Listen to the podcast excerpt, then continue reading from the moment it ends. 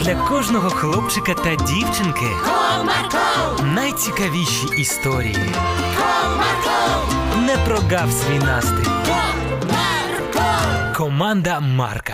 Привіт, друзі! А чи бували у вас випадки, коли ви ревнували когось з батьків до ваших друзів? Чи можливо вам здавалося, що їм приділяють більше уваги, ніж вам? Ось саме така ситуація була з нашою героїнею, тому будьте уважні.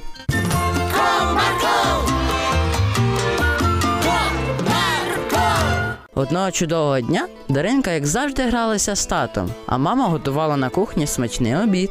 Тату, тату, давай малювати. Ну давай. Після цього Даринка принесла фломастери з альбомом, та вони почали своє мистецтво. А ти вмієш малювати машинки? Так, дивись. Промовив тато і швиденько намалював маленьку машинку. Вау, як в тебе гарно вийшло. Хочеш тебе навчу? Так, звісно. Ну тоді уважно дивись, а потім спробуєш повторити. Гаразд. Спочатку ти малюєш бампер, потім плавно переходиш на кришу, потім багажник і низ машини. А далі ще простіше: домальовуєш колеса, віконечка, двері та фари, і все. Машина готова. Нічого собі.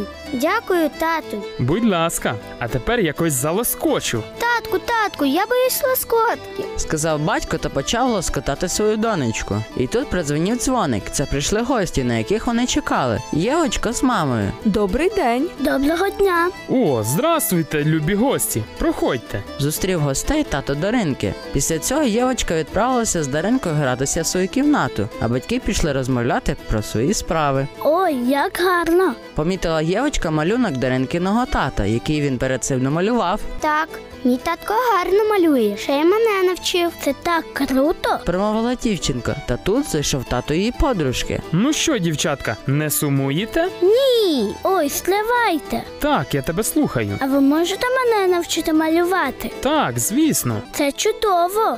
Зраділа явочка та батько її подружки почав вчити дівчинку. Вони довго малювали. Тато Даринки намагався навчити Єву малювати багато різних фігурок та інших речей. А Даринка в цей час сиділа насуплена і незадоволена навпроти них.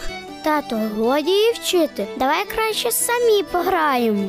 Ні, доню, так не можна. Давай я спочатку навчу Єву малювати, а потім ми всі разом пограємо. Ні, я не хочу разом. Я хочу тільки з тобою. Так не можна. В нас гості, і ми повинні бути доброзичливими. Промовив батько до своєї доньки, яка після цього заплакала. Тату, ти мене не любиш. Я все зрозуміла. Ти чого так вирішила, доню? Промовив чоловік та підійшов до своєї донечки. Бо ти зараз з Євою граєшся, а на мене уваги не звертаєш. Даринко, це не так. Я дуже сильно тебе люблю. Просто тебе я вже навчив малювати, а Єва не вміє. Потрібно вміти доброзичливо та з розумінням ставитись до інших. Тим паче, що я запропонував тобі пограти разом з твоєю подружкою. Ти просто до цього вчив малювати тільки мене. І мені не сподобалось те, що ти тепер вчиш когось іншого. Але доню, ревнувати не потрібно. Ти назавжди залишишся моєю донечкою, яку я дуже сильно люблю. І я тебе люблю, тату. Пробач мене. І ти, Єва, пробач, що я так погано поставилась до тебе. Та все гаразд, я не ображаюсь. От і чудово. Тоді давайте пограємо щось усі разом. Так, Ось така історія, друзі. Тому не ревнуйте своїх батьків до інших діток. Все одно ви назавжди залишитесь улюбленими доньками та синочками. Ваші батьки вас дуже люблять. До зустрічі!